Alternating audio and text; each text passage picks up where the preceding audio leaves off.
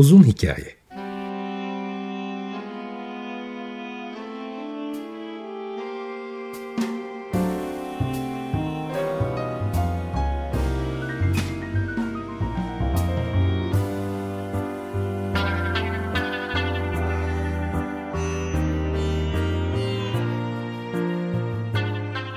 Hazırlayan ve sunan Muzaffer Çorlu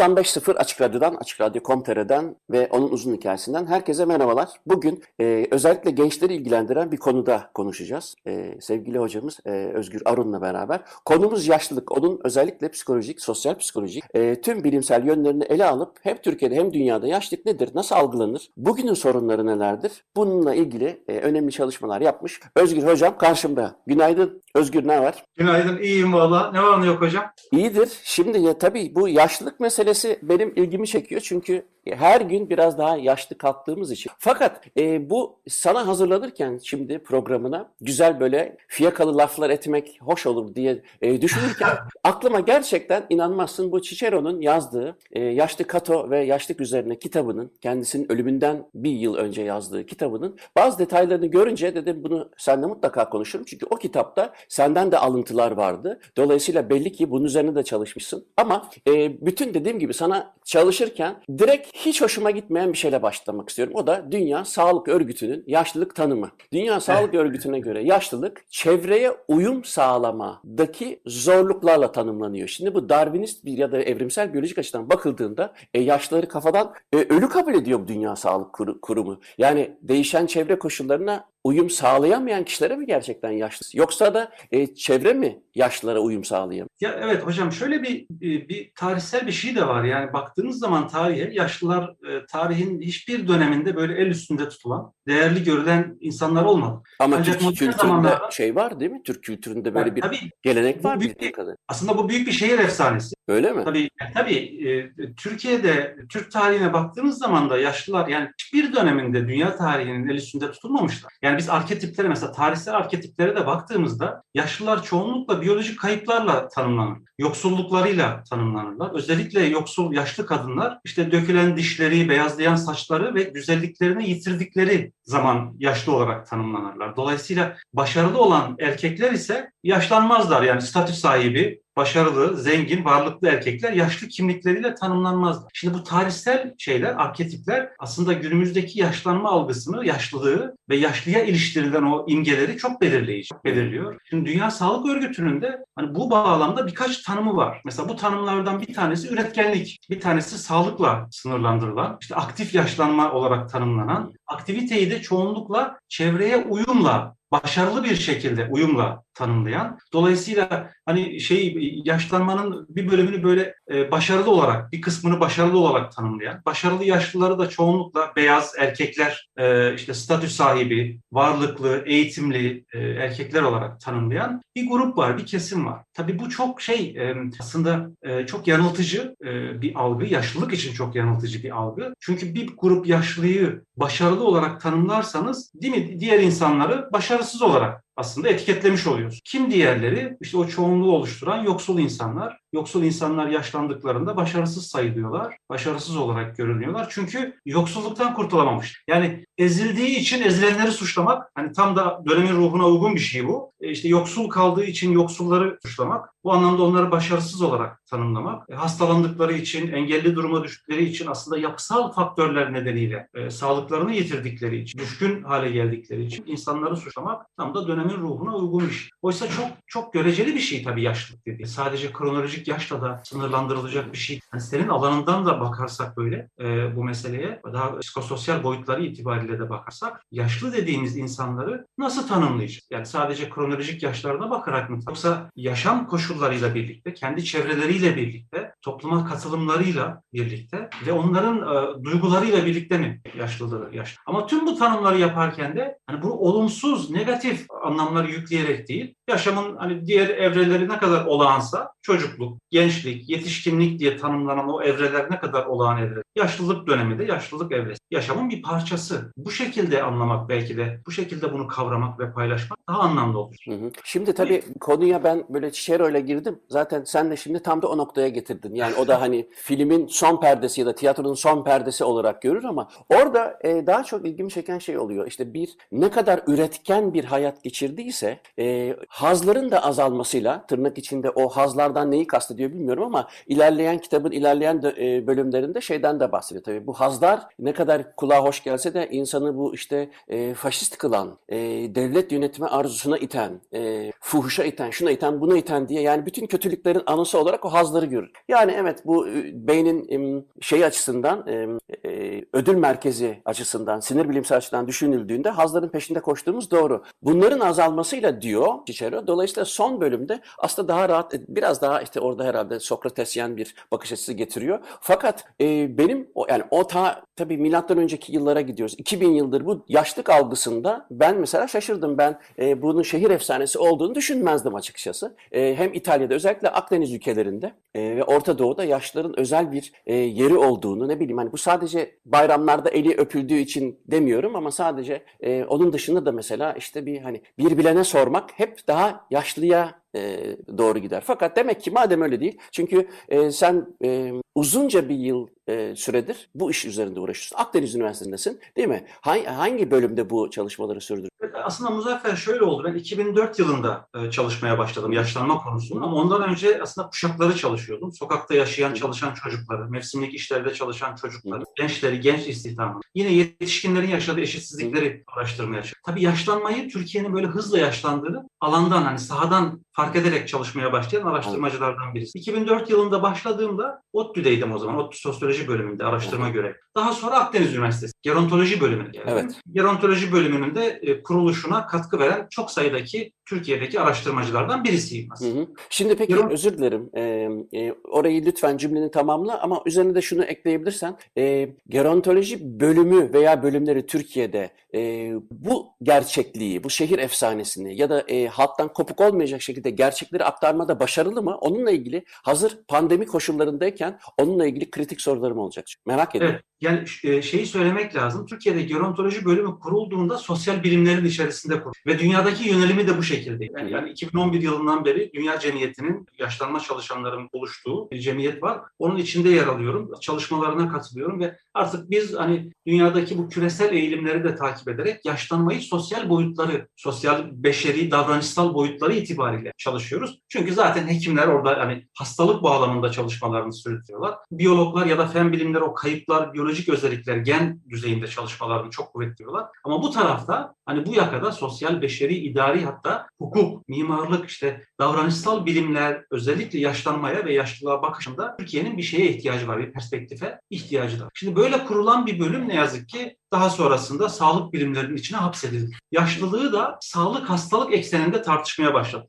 Şimdi gerontolojiyi ve gerontologları böyle bir bakım alanına, sağlık hastalık ikilemi içerisindeki bir tartışma alanına sıkıştırdığınızda oradan hani şey filizlenmez. Böyle bir yaşlanmaya ilişkin böyle holistik bir bakış, daha bütüncül bir bakış ne yazık ki filizlenmez. Türkiye o handikapı yaşıyor şu anda. O nedenle ben hani son e, özellikle son 5-6 yıldır yaşlanma çalışmaları bu aging studies meselesi üzerinde daha kapsayıcı, disiplinleri de kapsayıcı bir şekilde yaşlanmaya hem içeriden bir bakış hem dışarıdan o disiplinlerin perspektifinden bir bakışla daha zenginleşebileceğini, Türkiye için de daha anlamlı bir e, alan olabileceğini, bu anlamda politika geliştirenlere, üretenlere, onu izleyenlere, sivil topluma, hakeza bir şey söyleyebileceğini, anlamlı bir şey söyleyebileceğini yaşlanma çalışmaları. Peki şimdi madem öyle, madem holistik bir yani şundan dolayı mıdır? Bu holistik bakış açısına sahip olmadığı için mi? Anladığım kadarıyla herhangi bir bilimsel veriye dayanmakta mıdır mesela pandemide 65 yaş üstü insanların eve tıkılması ve bu gerontoloji bölümü ya da yaşlık study yani em, aging studies'leri sürdüren bilim adamlarına danışılmıyor mu? Sizin burada sesiniz mi çıkmıyor yoksa da ben mi yanlış biliyorum? Bunun bilimsel bir altyapısı var mı? Gerçekten 65 yaşın evde tutulmasıyla ilgili. Bu sosyal politik bir tavır çünkü. Elbette. Şimdi tabii dünyada şöyle bir eğilim var. Dünya Sağlık Örgütü yaşlanmayı 65 yaşla başladı. Yaşlanmanın sınırı olarak 65 yaşı alıyor. Birleşmiş Milletler 60 yaşı kabul ediyor. Ama 65 yaş öyle bir hale geldi ki artık o kronolojik yaş birçok ülkede yaşlanmanın da başladığı resmi sınır olarak da kabul edilir. Nitekim Türkiye'de İstatistik Kurumu da 65 yaştan yaşlı tanımını yaparken 65 yaştan başlatarak tanımlıyor. E, Dünya Sağlık Örgütü'nün o tanımına uygun bir şey. Şimdi e, Türkiye'deki e, geçen sene 23 Mart'ta e, yani 21 Mart'ta aslında başlayan İçişleri Bakanlığı'nın almış olduğu bir karar var. Sokağa çıkma yasağı. Biz e, Senex Dernek olarak 23 Mart'ta bir kamuoyu duyurusu yayınladık buna ilişkin. Ve şunları söyledik. Ya Türkiye'de kronolojik yaşa bağlı olarak hayata geçirilecek e, e, yaşlıları koruma adına hayata geçirilecek bu kısıtlamalar, bu sınırlandırmalar yaş ayrımcılığına neden olabilir. Yaşlılara dönük nefreti, Türkiye'de var olan nefreti, ayrımcı tutum ve davranışları daha da arttıracak bir etki yaratabilir. Hem kamuoyunun hem de sivil toplumun, akademinin, işte politika geliştirenlerin bunun farkında olarak e, salgınla mücadelede e, tedbirleri daha bütüncül, kapsayıcı bir şekilde yaygınlaştırarak, yapısal tedbirleri hayata geçirerek bunları da yaşa bağlı kılmadan, kronolojik yaşa bağlı kılmadan yaygınlaştırarak ancak mücadele edilebileceğini söylüyor. Şimdi ne yazık ki Türkiye dünyada e, yaşa bağlı, kronolojik yaşa bağlı şekilde e, kısıtlama getiren e, tek ülke konumunda şu an. Bravo. Süresiz, süresiz, denetimsiz ve sınırsız bir şekilde kısıtlama getiren tek ülke. Hem 65 yaş üstü e, Muzaffer hem de tabii 20 yaş altı gençler ve çocukları kapsayan bir şey var, bir kısıtlama var. Yani iki yönlü de bir sorun var orada. Yaş gruplarına baktığımızda iki önemli kuşağı kapsayan, haklarını sınırlandıran bir yasak. Şimdi şunu ama şunu masaya koymak lazım. Şimdi acil durumlar karşısında hükümetler tedbir alabilirler. Zaten insan hakları beyannamelerinde, sözleşmelerinde, uluslararası sözleşmelerde bu acil durumlar tanımlanmış. Ancak burada sorunlu olan şey şu. Bu acil durumlar karşısında alınacak tedbirlerin denetimli olması ve süreli olması gerekiyor. Yani denetimli olması ne demek? Hukuka, hukuk denetimine bir kere açık olması gerekiyor. İki, ya orada bir hak meselesi var. İkincisi süreli olmak zorunda. Yani hükümetler diyecek ki ben iki günlük, işte on günlük, beş günlük, bir aylık değil mi? Bir süre koyarak, bir sınır koyarak kapsamı da tabii böyle bir şeye indirgemeden, bir toplumun belli bir kesimine indirgemeden kapsayıcı bir şekilde bunları hayata geçiriyor. Ancak Türkiye'de e, o sokağa çıkma yasağı metnine bakın. Geçen sene ilan edilen yaşlılara yönelik sokağa çıkma yasağı metnine süresiz ve sınırsız bir şekilde ve denetimsiz bir şekilde yaşlı insanların sokağa çıkması yasak. Şimdi burada çok ciddi bir hak kaybı var. Yani işin hukuki tarafı zaten e, dökülüyor anladığım kadarıyla. Tabii, tabii çok pro- problemli. O dönemde şimdi bizim yaptığımız bu izleme çalışmalarında rastladığımız önemli hak ihlalleri var. Bunlardan bir tanesi mesela yaşlıların adalete erişimleri engellendi. Yani adliye saraylarına 65 yaş üstü insanların girişini engellediler. Şimdi bu doğrudan zaten insan hakları ihlali. Şimdi herkes, her insan bir kere adli süreçlere ulaşma hakkına kendisine eğer atılı bir suç varsa onu öğrenme ve ona ilişkin savunma yapma hakkı, e, hakkını arama hakkına eşit bir şekilde toplumun diğer kesimi. Ancak bu engellendi. Aynı şekilde medeni haklarla ilgili çok ciddi sınırlamalar vardı. Yaşlı insanların mesela evlenmeleri engellendi. Yani biz izleme çalışmalarımızda böyle haberlere rastladık. Değil mi bu ya? 65 yaşının üzerindeki insanların resmi nikah kıymaları engellendi. Neden? E, sokağa çıkma yasağı var. Yani siz nasıl şeye gidip de belediyeye gidip de başvuru yapabilirsiniz? Hayır, mesela niye ip atlaması engellenmiyor? Parkta ip atlaması yasak olabilir çünkü dışarı çıkamıyorsun. Hazır dışarı çıkamıyorken evleneme bariyi anlamadım. Yani ne yazık ki işte bu başvurular geri çevrildi Türkiye'de. Yapılan başvurular geri çevrildi. Bizim yine izleme çalışmasında rastladığımız haberlerden birisi. Yani çok enteresan. Çok ilginç. Çalışma çalışma hakları işte biliyorsunuz sonradan e, bu yasaklara ilişkin bazı şeyler, istisnalar belirlenmeye çalışıldı. Ama halen yaşlıların çalışma hakları ile ilgili ciddi şeyler var. Sınırlamalar ve kayıplar var. E, eğitime erişim yine e, engellenen önemli şeylerden var. Seyahat etme özgürlüğü engellendi. Hem ulusal düzeyde hem de kent içinde yaşlı insanların toplu taşıma mesela kullanmaları halen yasak. Yani seyahat etmeleri engellenebilir mi? Yani hiçbir yurttaşın. Çok Bunun arkasında e, yaşlı insanların daha e, zayıf olduğu, dolayısıyla özellikle bu Covid-19'un onları daha çok vuracağı, dolayısıyla da o inisiyat, onlara o inisiyatif bırakmamak gibi belki tırnak içinde iyi niyet de e, söz konusu olabilir belki, bilemiyorum şimdi hani e, bu tarafın avukatlığını yapacak olursam ama e, bütün bunların sonucunda şimdi bu onların hukuki hak yani genel geçer evrensel hukuka da aykırı olabilir ama e, bir de onların bir psikolojik yapısı var. Zaten benim anladığım kadarıyla şimdi 20 dakikada ben şeylere şaşırdım. Mesela yani bir e, hani cins ayrımcılığını duyduk, işte e, ırk ayrımcılığını duyduk, her türlü diskriminasyon duydum ama e, yaşlı ayrımcılığını ilk defa duyuyorum. Yani yaşa bağlı olarak ayrımcılık da söz konusu demek ki kuvvetli bir şekilde. E şimdi zaten bu varken bir de bu kişileri psikolojik olarak e, pasif bir ölüme terk etme, yani yaşlılığın en kötü e, psikolojik tortusu olan ya ben hiçbir işe yaramıyor muyum düşüncelerini parlatması açısından son derece sakıncalı bir tutum olmuyor mu bu? Bunu uyaran yok mu ya da sizin bölümler mesela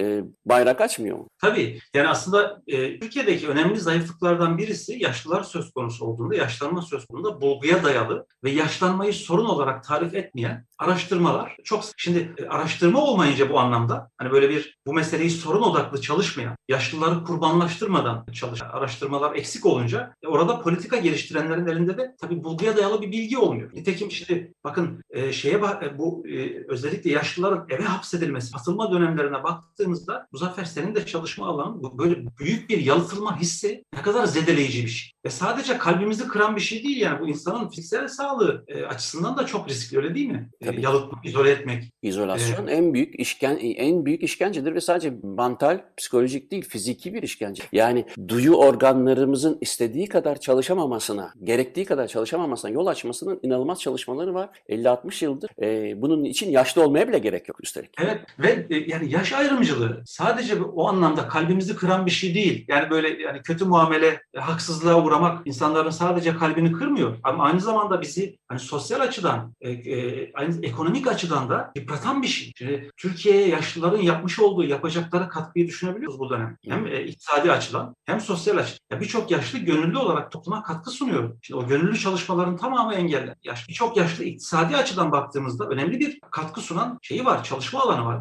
Yaş ayrımcılığı dediğimiz bir şey aynı zamanda toplumun iktisadi açıdan da belini büken etkiler yaratır. Tamam? Yapısal sorunlara da yol açan önemli bir şey, bir ayrımcılık ve çok sinsi bir ayrımcılık. Yani cinsiyetçilik ve ırkçılık gibi üç büyük ayrımcılık türünden birisi yaş ayrımcılığı. Ama çok daha derin ve sinsi. Çünkü az önce senin söylediğin bir şey vardı ya hani iyi niyetli işte ya, yaşlılar işte koruyalım onları. Zaten onlar bu işi yapamazlar. Onların adına biz üstlenelim bu işi. Bu anlamda yaşlanmanın veya yaşlılığa ilişkin bu olumsuz algının arkasında da çoğu zaman bu iyi niyet. Ama iyi niyet de ayrımcılığın bir boyut. Hani yaşlılıktan Çok- kaçınmayı. Çok çok yerinde bir itiraz oldu. O sözümü geri alıyorum. Yani tırnak içine aldığım iyi olmuş gerçi ama evet kadına da işte kadın başına falan gibi böyle sanki hani yani onu beceriksiz kılıyormuşçasına bir e, muşçasına da değil yani. Alenen öyle yapılıyor da yaşlılarda da durumun böyle olduğunu şimdi öğrenmem benim için. İstersen hocam e, bu muhabbeti şeyle derinleştirelim. Hem bu Senex e, derneğiyle beraber neler yapıldığına da gireriz.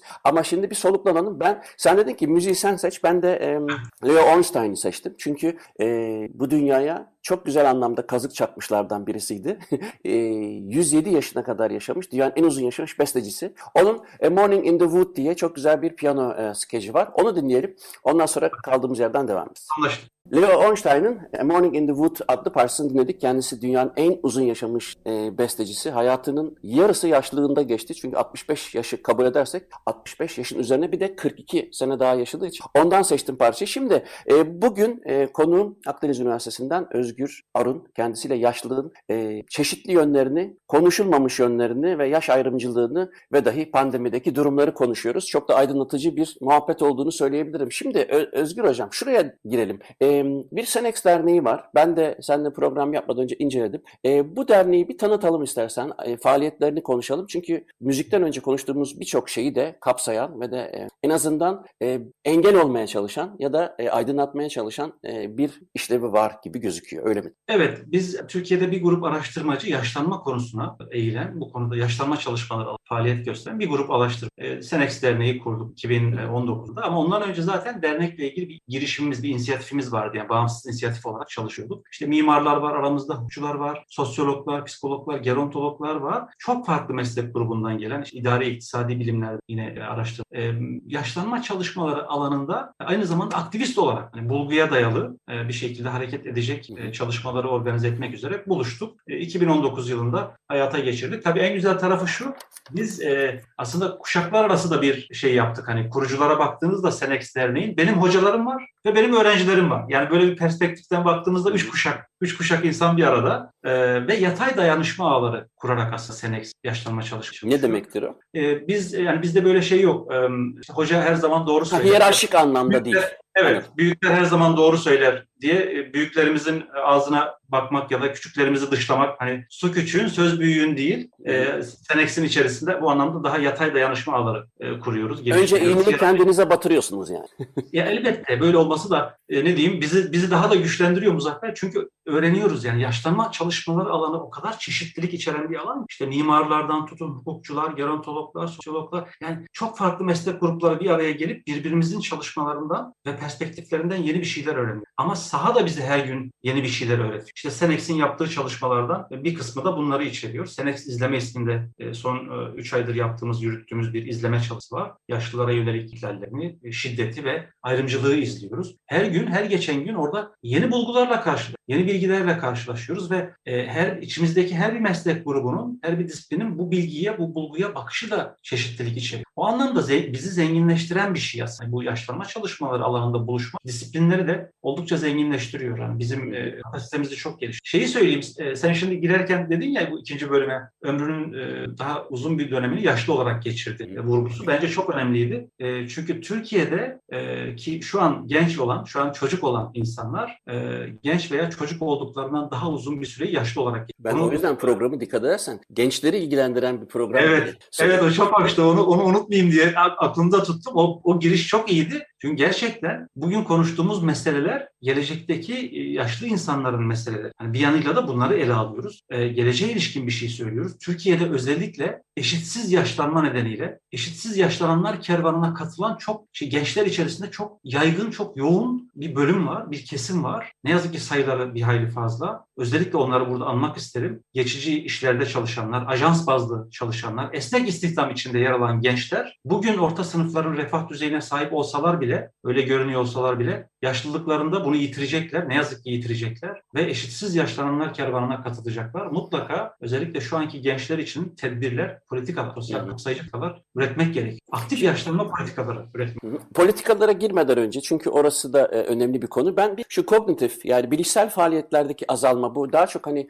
e, sinir bilimde mild e, cognitive impairment olarak geçen yani hafif bir e, bilişsel bozukluk bozuk. diye geçen ve yaşlılıkla da çok ilişkilendirilen bir durum var. Ama şimdi bunun algılanması da çok önemli. Çünkü e, hani bu Dünya Sağlık Örgütü diyordu ya e, çevre koşullarına uyum sağlayamamayla beraber tanımlıyordu, ilişkilendiriyordu yaşlanmayı. Fakat şimdi insanlara bakıyorum. Küçük çocuklar, 4-5 yaşındaki çocuklar eğer ellerine bir telefon geçer, geçerse şu hareketi yapıyor ve etrafındaki insanlar da diyor ki ya maşallah ne akıllı. Ya nesi akıllı? Bunu yap. Yani şunu ismini yazabilmekte bir göz motor ko- koordinasyon var. O kadar zor bir iştir ki yazıyı böyle yazana ya da şu hareketle resmi yukarı ya da aşağı alana akıllı demek bizim zaten e, şöyle bir yanılgımızdan kaynaklanıyor. Elinde bir akıllı ne kadar akıllı bilmiyorum ama telefon çeşidi var. Onunla ilişkisi e, doğal gözüktüğü için biz de onu zeki görme. Halbuki değil. Şu hareketin zekayla hiçbir hareket, hiçbir şey alakası yok. Asıl yazmada, çizmede bir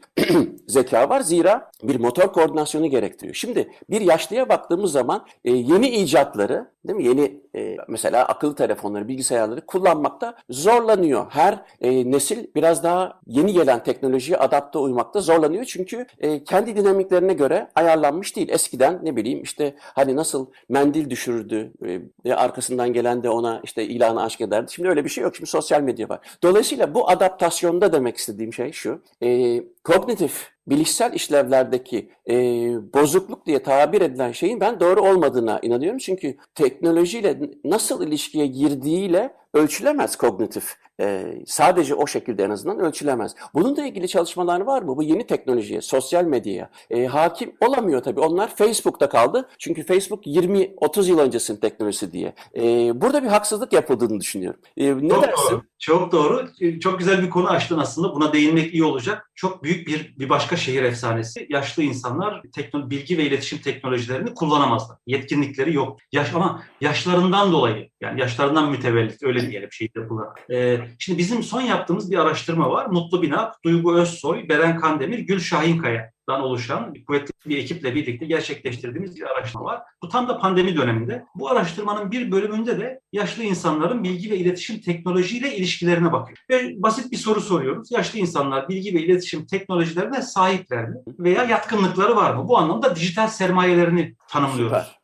Sahiplik ve yatkınlık e, hesabından yola çıkar. E, bizim yaptığımız çalışmalar Türkiye'de e, yaşlıların üçte birinin dijital sermayesi olmadığını gösteriyor. Bu ne demek? İlk önce dijital araçlara sahip değiller. Yani akıllı telefon, bilgisayar, tablet, işte dizüstü bilgisayar ve internet gibi bunlara sahip değiller. Ama daha sonrasında da sahip olmadıkları, olamadıkları için kullanım yetkinliklerini de geliştiremiyor. Dolayısıyla dijital sermaye hacimleri zayıf değil bakın. Yok. Yani böyle bir dijital sermayeleri yok. Şimdi peki dijital sermayesi olmayanlar kimler diye bakıyoruz. E, yoksul yaşlı. Özellikle imtiyazsız sınıflar olarak tanımladığımız hem gelir hem eğitim açısından hiçbir varlığı olmayan yaşlılar ki bu yaşlılar arasında da kadınların tahmin edeceğiniz gibi yaşlı kadınların şeyi sayısı daha fazla. Dolayısıyla yaşlarından dolayı, yaşlarından mütevellit teknolojiden uzak durmuyorlar. Yoksul oldukları için öncelikle teknolojiye sahip olamıyorlar. Daha sonra da orada bir kullanım yatkınlığı geliştiremiyor. İşte ne yazık ki Türkiye'de yaşlılarla ilgili yapılan çalışmalar çok indirgemeci. Çünkü birçok sebebi, birçok böyle sonucu yaşa bağlıyor. İnsanların yaşına bağlayarak açıklamaya çalışıyorlar. Biyolojik indirgemeci bir yaklaşıma sahipler. Oysa bizim yaptığımız bu bilgi ve iletişim teknolojileriyle ilgili çalışma yaşlı insanların teknolojiden uzak kalmalarının nedeninin yoksullukları olduğunu gösteriyor. O nedenle nasıl yaşa bağlayabiliriz? Tam tersine bir grup da var. Mesela e, kültürel sorular olarak tanımladığımız e, hem gelir açısından hem eğitim açısından varlıklı bir kesim var. Bu kesim çok enteresan. Çünkü kadın erkek sayısı eşit bu kesimin içerisinde. Tüm yaşlıların yüzde üçünü oluşturuyor bu kesim. Ve bu kesime baktığımızda birden fazla dijital teknolojiye sahipler. Hı hı. Yani tablet, e, e, masaüstü bilgisayar, dizüstü bilgisayar gibi sahiplikleri var. Yüzde seksene ulaşıyor sahiplikleri. Ve kullanım yatkınlıkları bir hayli yüksek. Yani ne diyelim e, e, şeyle amiyane tabiriyle takla attırıyorlar. Yani o bilgisayara giriyor, oradan sosyal medyaya giriyor. Yani bir gün karşınıza anneniz ve babanız hani bu grup içinde olanlar için söylüyorum. Karşınıza çıkarsa Instagram'da, TikTok'ta e,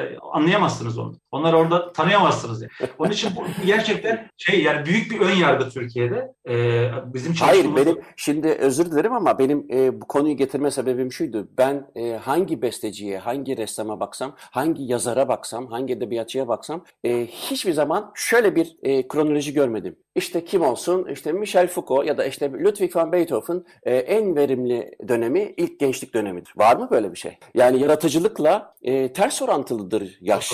Çünkü en verimli dönemleri her sanatçının, her yazarın e, sonuna doğru çünkü o birikimleri getirir. Ama yeter ki ona orada eş, ekstra bir zorluk çıkartma. Mesela şimdi bu teknolojik zorluklar anladığım kadarıyla sen de öyle söylüyorsun. Zaten bir de maddi imkansızlıkların da e, baş başa gittiği bir durum. E, fakat yani şimdi düşünün ki çok iyi bir besteci olduktan sonra bir de 65 yaşından sonra evet beste yapmak için e, aynı zamanda 100 metreyi işte 11 saniyenin altında koşma şartı getirmek gibi saçma sapan bir şey olacak. Çünkü teknoloji onları onu da yatıyor. Zaten ekonomik sebeplerle işte e, dizüstü bilgisayarları veya telefonları e, olmamış birisine e, bir de zaten teknolojiden anlamaz muamelesi yapmış oluyoruz. Tabii. Yani öldürsek yeridir yani. Yani bununla da yetinmiyoruz. Mesela geçen gün rastladım. Cebinde akıllı telefon varsa cebindeki telefona bak diye kibirleniyor değil mi birisi? Evet. Eleştiriyor. Akıllı telefondan uzak dursa, kullanmasa e, veya buna ulaşamazsa akıllı telefon bile kullanamıyor diye yaşlılar eleştiriyor. Ama Yani orada şimdi- çok şey hoşuma giden bir tabir var. Akıllı telefon çok güzel bir laf. Çünkü gerçekten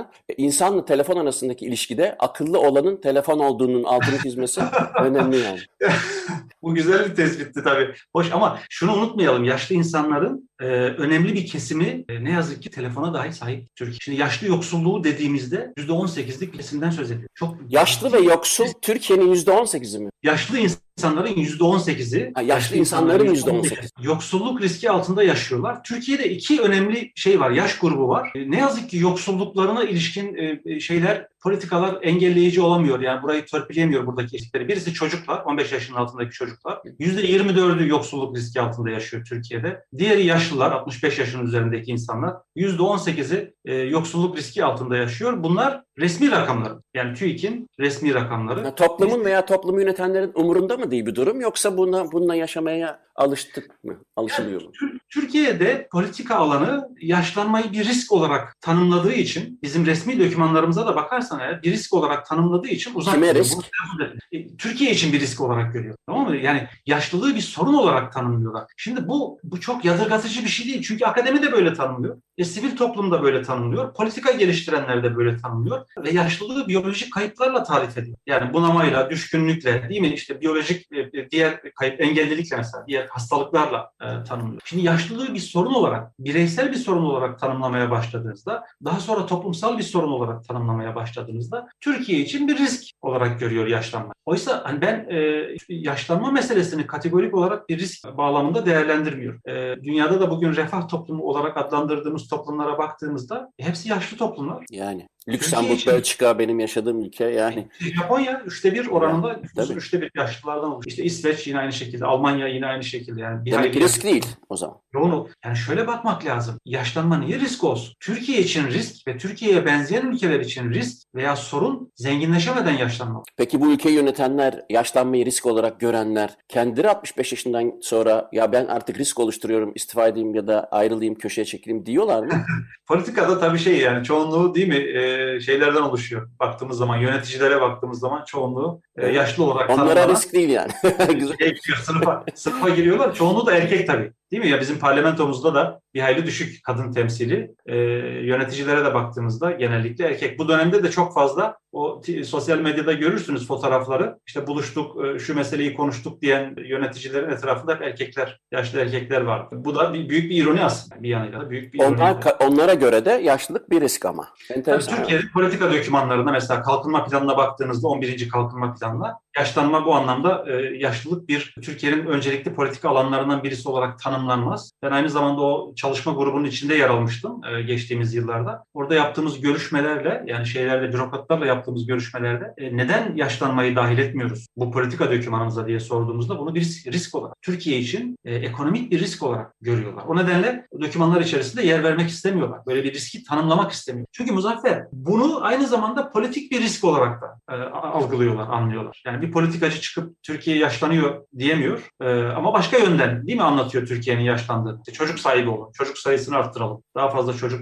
yetiştirelim. Peki bir şey söyleyeceğim. Şimdi e, konuşmanın başında da söyledin. E, o dikkatimi çekti. E, yaşlıların Türkiye'de ekonomiye katkısından söz et. E, şimdi Avrupa'da ya da gelişmiş ülkelerde diyelim ya da refah düzeyi yüksek ülkelerde diyelim. E, yaşlıların emekli olduktan sonra ekonomiye katkısı bir harcama yaparlarsa olur. Tekrar e, ekonomik bir üretim içerisine girmezler. Tüketim içinde kalabilirler ama e, çünkü emekli maaşları onları e, zaten rahat rahat yaşatacak durumdadır ve çalıştıkları süre içerisinde de e, olmazsa olmaz barınmalarını vesairelerini zaten zaten halletmişlerdir. Dolayısıyla Avrupa'da bir emeklinin tekrar çalışayım, para kazanayım gibi bir derdi kesinlikle olmaz ya da bu çok ihmal edilebilir düzeyde azdır. Türkiye'de ise hem senin söylediğinden yola çıkarak söylüyorum. Demek ki e, bir o kadar da emekli maaşlarının yetersizliği belki onları tekrar ek işler yapmasına ya da emekliliği biraz geciktirmesine yol açtığına göre demek ki Türkiye'de aslında yaşlılar e, ekonomik üretime devam da ediyor en azından bir kısmı. E, o zaman bu neden risk grubuna hala e, sokulmasına yol açıyor onlar? Evet, bu önemli bir şey. Yani yaşlıların içerisinde çok büyük ve önemli bir kesim çalışmak zorunda. Ne yazık ki. Toplum, toplum sözleşmesine baktığımızda günümüzde değil mi? Yani 15-64 yaş grubu çalışacak, üretecek. 2 yaş grubuna bakım verecek. Ee, şey bunun üzerine kurulu.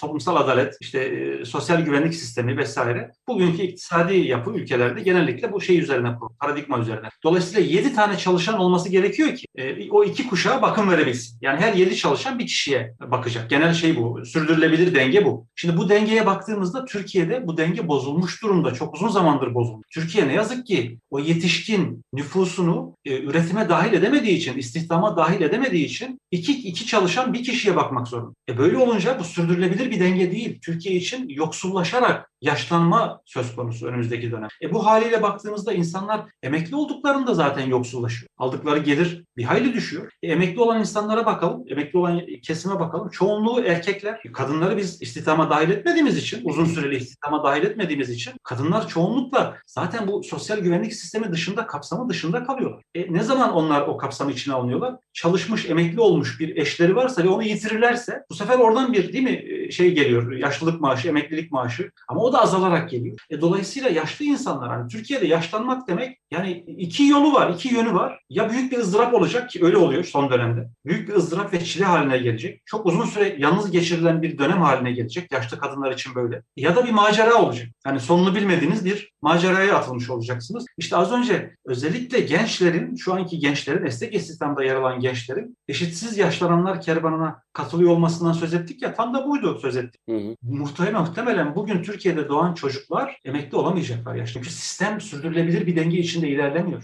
Şimdi bunun yaşatabileceği Muzaffer şeyi düşünebiliyor musunuz? Kuşaklar arası çatışmayı düşünebiliyor musunuz? Önümüzdeki dönemde bunun yaratabileceği e, e, demokrasiyle ilgili sorunları düşünebiliyor musunuz? Türkiye'de demografi demokrasiyi belirleyecek yarılmalar, o siyasi ayrışmalar, toplumsal ayrışmalar, kuşaklar arası çatışmalar çoğunlukla bunun üzerinden gerçekleşir. Gençlerin büyük bir kesimi soracaklar. Biz bu kadar düşük maaşla çalışıyoruz. Kimin emekli maaşını ödüyoruz? Ö- ödemeyelim bu emekli maaşlarını. Çünkü ya da bakım vermeyelim diyecekler. Birçok şeyde aslında e, e, ülkede, Türkiye gibi birçok ülkede yaşanan sorunların başında bu geliyor. Zira hükümetler tedbir alınması gerektiğinde yani kemer sıkma politikalarını hayata geçirdiklerinde ilk kısıtlamaya gittikleri alanların başında bakım alanı gelir. Devlet bakımdan çekilmeye çalışır. Yani ya çocuk bakımından, engelli bakımından, yaşlı bakımından dolayısıyla bakıma ihtiyaç duyan insanların bakımından çekilmeye çalışılır. E, oradaki ya personeli azaltır ya bütçeyi azaltır. Kemer sıkma politikaları çoğunlukla bunun üzerine. Çünkü o işte o denge bozulmuş durumda Türkiye'lebilir e, şeyde değil, e, ilerlemiyor. İkincisi yine çok çarpıcı bir şey var Türkiye'de. Türkiye'de bugün Türkiye'nin gıdasını üreten hem kendi gıdasını hem de Türkiye'nin gıdasını üretenler tarım kesimi bir hayli yaşlandı. Yaşlı insanlar bugün Türkiye'nin e, gıdasını üretiyor. Gıdası derken e, tarımcıları mı kastediyorsun? Tabii, tabii. Yani üreticileri ve tarım sektöründe çalışanları kastediyorum. Onlar bir hayli yaşlandılar. Türkiye'nin tarım nüfusu yaşlı nüfusundan hem kendi evi için e, üretiyor bakın bu insanlar hem toplumun geri kalanı için üretimde bulunuyor. Ve böyle bir şey içerisinde yaşlılara yönelik ayrımcılık artıyor Türkiye'de. Yani yani kendi ayağına sıkan bir ülke olabilir mi? Ve bunun sebebi yapısal nedenler, kültürel değildir Türkiye'deki yaş ayrımcılığı. Yapısal bir sorun. Çünkü yaşlı insanlar haklarını kullanamıyorlar. Yaşlı insanların haklarına erişmeleri engelleniyor. Ve bu yapısal engeller daha sonra toplumsal alanda da bu çatışmalara yol açıyor. Siz şimdi yaşlı insanları hasta, düşkün, kırılgan oldukları varsayımıyla ve ön yargısıyla evlerine kapatırsanız toplumun büyük bir kesimi de bunu böyle algılayacak. Yaşlanmayı da negatif olarak Yani algılayacak. propagandasını yapmış oluyorsun bir yerde. Evet bunlar yaşlıdır işte kırılgandır. Ee, evet yani aslında bir düşmanlık ortaya çıkaracak dediğin gibi demok o, o cümle çok enteresan geldi bana. Demografi demokrasiyi belirleyecek. Hani ne kadar kaldıysa o da tabii. Evet, evet. Yani Türkiye için tabii şey, e, işte önemli şeyler. Yani hem ekonomik kalkınmasını, hem sosyal hem çevresel kalkınmasını Türkiye ne yazık ki tamamlayamadı ve şu anda yıkıcı bir kalkınma modelini benimsemiştir. Bakın Türkiye'nin orman alanları, akarsu kıyıları, e, kamu arazileri ne yazık ki şu anda Türkiye'nin çevresi, doğal çevresi büyük bir baskı altında. Kalkınma şeyinin ne diyelim, tırmalamasının baskısı altında. Şimdi kamusal alanlara, ormanlara, akarsu kıyılarına siz maden kurduğunuzda orası kamunun malı olmuyor. Ne yazık ki e, işte bu e, şey de aynı zamanda Türkiye'de iklim krizi de Heh, Ve buna bağlı olarak- Çünkü Hı. iklim krizinin özellikle yaşlılara olan etkisinin çok büyük olduğunu daha önceden konuştuk yanlış hatırlamıyorsam. Doğru, Ee, doğru e, bu ilişkiyi hazır gelmişken iyice kuralım çünkü e, bu Birleşmiş Milletler'in de raporuna girmiş bir durum değil mi? Evet şimdi geçen sene yani 2020 yılı Temmuz ayında Birleşmiş Milletler bir çağrıya çıktı ve üye ülkelerden, Türkiye'nin de içinde yer aldığı üye ülkelerden yaşlanma, e, yaşlıların haklarıyla ve iklim kriziyle ilgili sorunları tespit etmelerini bir raporda. Ve 2020 Aralık ayına kadar bir süre verdi. Şimdi bu döneme kadar Türkiye'den herhangi bir yanıt gitmedi. Biz SENEX Yaşlanma Çalışmaları Derneği olarak bir rapor hazır. Birleşmiş Milletler tarafından bu raporumuz kabul edildi. İklim değişikliğinin yaşlı hakları üzerine etkisi e, raporun başlığı. Aynı zamanda bizim web sayfamızda erişilebilir, açık erişim şekilde bulunabilir bu rapor. Şimdi biz o raporda da tartıştığımız üzere Türkiye'de özellikle yaşlı insanlar e, şeyle iklim krizinin etkileriyle çok açıklar. Yani bununla çok baş başa kalıyor. Birincisi tarım kesim. Özellikle Türkiye'deki kırsal alanda yaşayan yaşlı mülksüzleşiyorlar. Mülksüzleşerek kent, kente, kentsel alanlara geliyorlar. Orada bir kez daha hak kaybına vuruyorlar. Çünkü yoksul, daha da yoksullaşarak ve işlerini kaybederek ve yurtlarını kaybederek, kendi kente geldiklerinde aslında e, yaşlıların nedenli şeye açık olduğunu, istismara, şiddete, ihmale açık olduğunu, hak ihlaline açık olduğunu bir kez daha anlayabiliriz burada. Nitekim senin alanın aynı zamanda yani bu psikososyal etkileri de bunun çok yıkıcı oluyor. Bir insanın yurdunu kaybederek, mülksüzleşerek göç etmek zorunda kalması. Tabii çok çarpıcı, çok yıkıcı etkiler. Aynı zamanda bireysel açıdan da, ruhsal açıdan. Şimdi böyle bir düzen içerisinde baktığımızda Türkiye'de e, özellikle yaşlı insanların haklarının e, iklim krizinden en fazla etkilenen kesimlerden birisi olduğunu görüyoruz. Haklarını kullanamıyor. E, hak, hak ihlaline, daha fazla hak ihlali. Bizim Senex izleme çalışmamızda da e, Ocak ayında 133 tane vaka tespit Türkiye'de yaşlı insanlara yönelik şiddet, ihmal ve istismar nedeniyle e, gerçekleşen vakalara bak. Şubat ayında bu 139'a çıktı. Şimdi Mart ayında 155'e ulaştık. Bunlar çok büyük rakam. Ve bu e, vakaların yarısı ölümle sonuçlandı. Ciddi Yani- mi ya? Korkunç rakamlardan söz ediyoruz Muzaffer. Yani 155 Mart'ta 155 vakamız var. 155 yaşlıya karşı şiddet, ihmal ve istismar gerçekleştirilmiş Türkiye'de. Mart Bunlar- ayında Mart ayında sadece. bir ay. Ve bunların Günde bir üç, ay. günde beş tane e, Evet. yaşlı istismar ve şiddete ihmal, şiddet e, Ve istismara e, maruz Evet, kalıyor. Ne yazık ki. Ve beş burada, tane. En, burada en çarpıcı olan ne biliyor musun? E, neredeyse tamamı yoksul yaşlı. Türkiye'de yani çok çarpıcı bir şey bu. Yaşlılar servet üretemez konuma geldiklerinde daha fazla ayrımcılığa maruz. Şimdi kim bu kesimler? E, yine bizim izleme çalışmamızdan bakıyoruz. E, üreticiler, tarım alanında çalışan yaşlılar. Şimdi oradaki kadınlar evlerinde yanarak hayatlarını kaybediyorlar. Çok önemli bir vakalardan birisi. Kadınlar daha çok yangınlarda özellikle kış aylarında,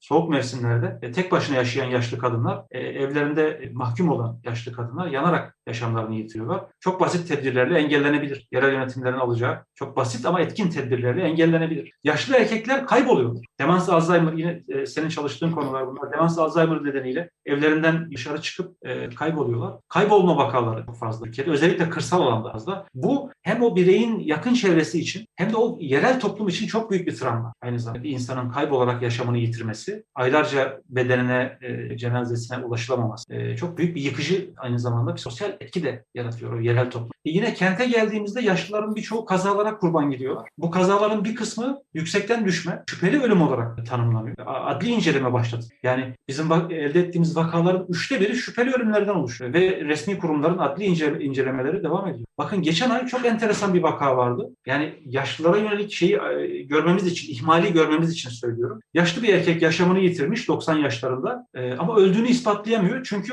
e, gençliğindeyken ölüm raporu verilmiş kendisine. Hayatının önemli bir kısmı ha- hak aramayla, hukuk mücadelesiyle geçmiş. Ölmediğini ispatlamak için. Ve şimdi işte e, yaşamını yitirmiş ama ölüm raporunu çıkartamıyor yakınları. Çünkü öldü diye kayıtlarda görüyor. İsmi de inşallah Yaşar değildir. Yani, Yani Yaşar çarpıcı. ne yaşar ne yaşamaz şeyi geldi. Çok çarpıcı. E peki Mesela bir başka çok ilginç. Yok yok lütfen. Bir, bir ikinci vakayı da söyleyeyim. Hani sözünü bir yaşlı kadın, 83 yaşında bir yaşlı kadın Güneydoğu'da e, hastaneye gidiyor ve kimliğinin olmadığı ortaya çıktı o güne kadar. Torunları diyorlar ki ya biz eğer babaannemiz, anneannemiz yaşlanmasaydı, e, hastalanmasaydı farkında olmayacaktık kimliğinin olmadığı. Bilmiyorlar. Bakın ihmale bakar mısınız? 83 yaşında bir kadın. Hukuken yok yani kadın. Bu Resmi olarak yok. Hekimler e, şey veremiyorlar, e, bakım veremiyorlar, sağlık bakımı veremiyorlar. Çünkü kayıtlarda yok. E, bu yaşlı kadın 83 yıldır ihmal edilmiş. Çocukları ve torunları da bunun farkında. Yani nasıl görmezden geliniyor değil mi yaşlı kadınlar Türkiye'de? İnanılır gibi değil. Ya bu, bu vakaları gördüğümüzde yaşlılara yönelik hak ihlallerinin, ayrımcı uygulamaların nasıl sistematik, nasıl yapısal olduğunu da aynı zamanda anlıyoruz. Yani 83 yıldır Türkiye'de yaşayan bir insanı tespit edememek, yani büyük devlet için, e, bir sosyal refah devleti için çok büyük bir sorun. Çok büyük bir sorun. Orada tahmin ediyorum hani yöneticilerin sırayla istifa etmesi gerekir. Abi sabah sabah güzel güldürdü beni. Yani yine geçtiğimiz ay Bursa'da yaşanan bir vaka var. Bir gece yarısı 10-15 kişilik bir grup yaşlı bir kadının evini basıyor, taşlıyorlar, basıyorlar. Niye? Ve biz hala hala bu, bu şeyin üzerinde inceleme yapıyoruz bu vakanın. Nedenini bilmiyoruz. O insanlar nedenini bilmiyorlar. Yaşlı kadın, evinde yalnız yaşayan yaşlı kadın bunun nedenini bilmiyor. Ve kentin göbeğinde yapılan bir e, şey bu, taciz, bir şiddet olayı e, bulunamıyor. Halen bulunamıyor bu, bu güruh, bu saldırgan güruh. Yani şimdi sonra kalkıp Türkiye'de yaşlılara yönelik ayrımcılık yoktur demek. Türkler yaşlısını sever, korur demek. E, yaşlı nefreti yok demek. Yani gerçekten çok retorik bir söylemsel böyle değil mi? Yani dil, sadece dilde olan. Ya bu bir şehir efsane. İnsanların kendilerini kandırmak için ürettikleri bir şehir efsane. O bakımdan çok çarpıcı. Bu Senex izleme aslında politika geliştirenlere, hak savunuculara da çok büyük bir şey sunuyor, kuvvet, güç sunuyor. Artık bulguya dayalı olarak bakın ben aynı hani burada söylediğim gibi gibi dinleyicilerimize ilettiğim gibi bu e, belgeyi bu izleme çalışmasını kullanan her insan bu konuda hak savunuculuğu yapabilir. Somut bir şekilde bulguya dayanarak, hak, dayanarak hak savunuculuğu yapabilir. Zaten izleme çalışmalarının da temel amaçlarından birisi aslında hak savunucularının ve politika geliştirenlerin, uygulayanların elini güçlendirebilmek. Çok güzel bir e, program oldu gerçekten e, ama süre aklı geçti gitti bir saati tamamladık neredeyse. E, ben bitiriş olarak şeyi de söylemek istiyorum. Bu e, programda genelde filmlerden de bahsedelim. Benim yaşlılıkla ilgili e, en çok beğendiğim filmlerden bir tanesi e, Avusturyalı yönetmen ve senarist Michael Haneke'nin e, yaptığı e, ve Oscar'da alan Amor filmi. Eğer hani e, yaşlık psikolojisi ve dramasıyla ilgili beni en çok etkileyen oydu. Onu hatırlatayım ve de sana teşekkür ederek konuyu e, kapatalım bugün. Ama illaki bunu konuşacağız. Benim bugün e, anlattıklarının %90'ını ağzı ağzım açık dinledim. Özellikle son e, kısımda her gün ihmal, e, istismara uğra, şiddete uğrayan yaşların sayısını ve biçimini duyunca e, umarım Senex çalışmalarınız daha da başarıya ulaşır ve e, bu sorun çünkü gerçekten demografi demokrasiyi belirleyecek bugünkü programın highlight oldu. Bütün bunun da altını çok iyi doldurduğunu düşünüyorum. O yüzden katıldığın için çok teşekkür ederim. Çok teşekkürler Muzaffer. Aslında bu girişimlerle senin gibi insanların da bu konuya ilgi göstermesiyle bence daha da şey olacak. Alan alan daha da güçlenecek. Bu konuda çalışanlar da güçlenecek. Ben teşekkür ederim. Umarım. Bana ulaşmak için Muzaffer Corlu Gmail adresini kullanabilirsiniz. Programın ayrıntılarını Twitter accountundan da izlemeniz mümkün. Programın podcast'i YouTube kanalımda ve Açık Radyo'nun Spotify kanalında bulunabilir. Haftaya görüşürüz. Hepinize günaydın.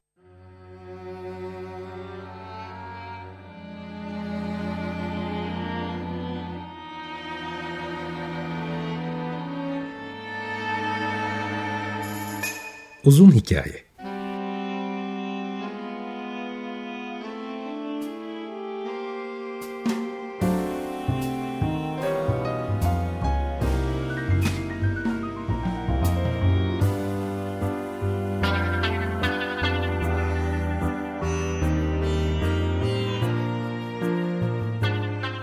Hazırlayan ve sunan Muzaffer Çorlu